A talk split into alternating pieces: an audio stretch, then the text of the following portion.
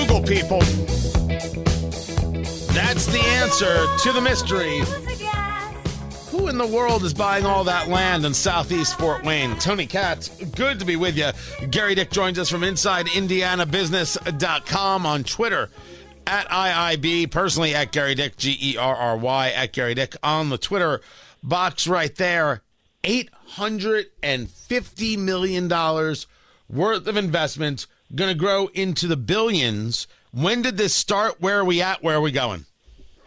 Well, the big news, as you say, Tony, came out last week. You know, this actually started uh, several months ago, mid to late uh, last year, when uh, Fort Wayne officials uh, went before uh, various commissions in uh, in Allen County to request uh, some incentive money and, and various things for a what they termed a, a major project from a Fortune 100 company. They kept the name uh, under wraps until last week. It's not a Fortune 100; it's a Fortune 10 company uh, in Google. So a huge name uh, for a data center in uh, in Fort Wayne. As you mentioned, initially 840 some million dollar investment.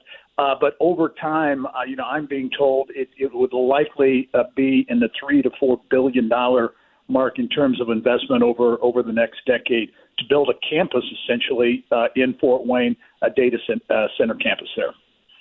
This this data center, uh, it, it does it do they describe what particular use it is for Google? Is this just storage uh, in terms of like what they do with YouTube and all the videos they hold, all the search they do, or is there a specific reason for this facility? Yeah, I think it's just it's just the mass amount of data that uh, that we all all use storage, uh, all kinds of uh, uh, things related to uh, data. You know, if you think about how connected we are now, everything from our you know, our mobile devices to our coffee pots to to uh, ring doorbells. You know, everything uh, is data driven, and that is driving this growth in data centers. And there are people who told me, Tony, as I called around a bit last week around the state of Indiana, that they really think that this propels Indiana into the data center sweepstakes, uh, if you will. When you have a company of the stature of Google making an investment in the state, as Indiana and other states go after these uh, these data centers, and there are a lot more, a lot of growth. I think it's something like a 300 billion dollar industry now. Virginia, by far, uh, far and away, is the tops in terms of the data center capital, if you will. 300 and some data centers in uh, in Northern Virginia.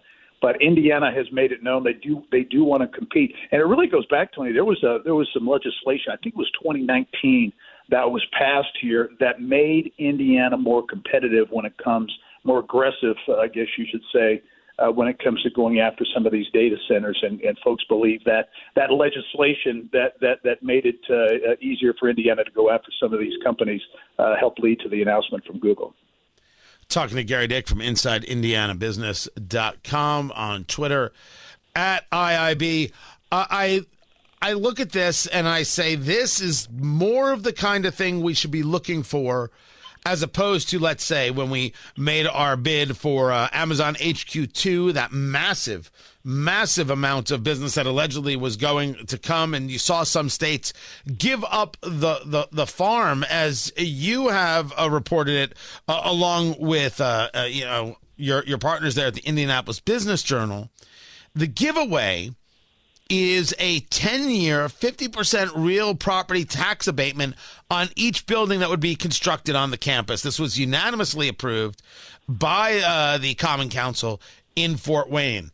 Is this considered a gimme a, or a giveaway and, and the thing that maybe Hoosiers aren't good with? Well, you know, you have to take it deal by deal, uh, Tony. I think when you look at these incentive packages, uh, uh, and everybody gives them, you as a state, you have to make, I think, a decision. You're either going to compete for investment or you're not, and how much you give away, so so, so to speak, uh, is the question. Incentives are not always or rarely actually the most important things that companies look like uh, look at. They're looking at, at, at business climate regulations tax climate all those cost of living uh, quality of life all those types of things ahead of, of, of incentives. But incentives are an important part of it and it always doesn't mean the highest uh, incentive package wins. If you look at the deal for the Stellantis um, Samsung SDI deal those two big uh, electric vehicle battery plants in Kokomo that are coming there.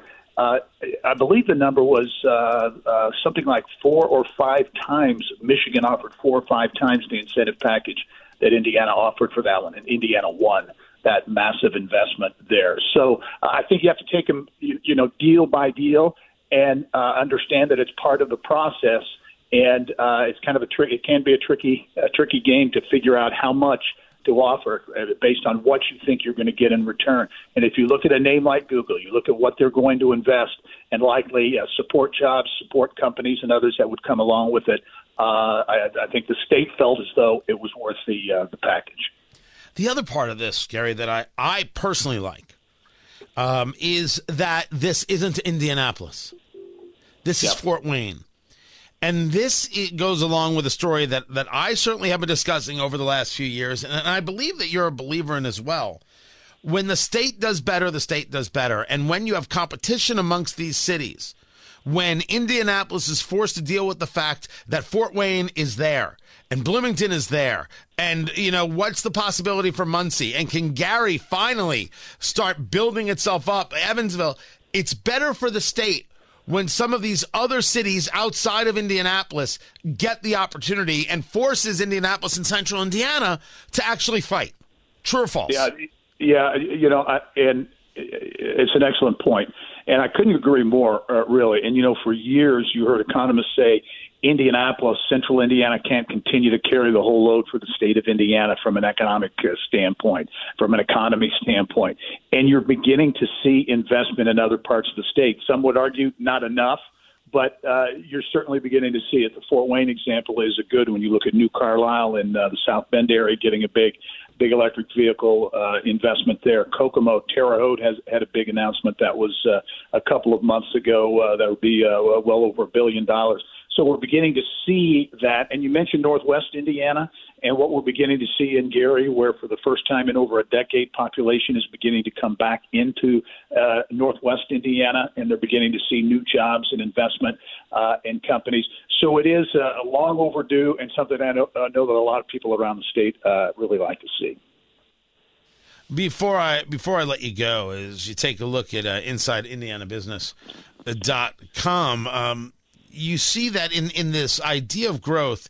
Uh, they uh, you've got Allison Transmission with an eighty three million dollar military contract, which is certainly uh, great. Um, but construction beginning at the Evansville airport. We mm-hmm. talk airports often. We talk the need for international flights uh, coming in and out of, of Indianapolis, more uh, nonstops as opposed to the connections that get made. And you take a look at a lot of flights out of Indianapolis lately. It seems that everything is is a connection. I'm heading out to Vegas in, in March. Everything except Spirit Airlines and Southwest was a, a, a connection. Is this the seven and a half million dollar build? Uh, uh, and and I only have like a, a minute or so. Yeah. Is this uh, business? Is this really going to work to business attraction? And is there a move in, on this on the part of the Indianapolis International Airport to start continuing, or I should say to start continuing, to really start in earnest getting those flights that are going to be nonstop across the nation and around the globe?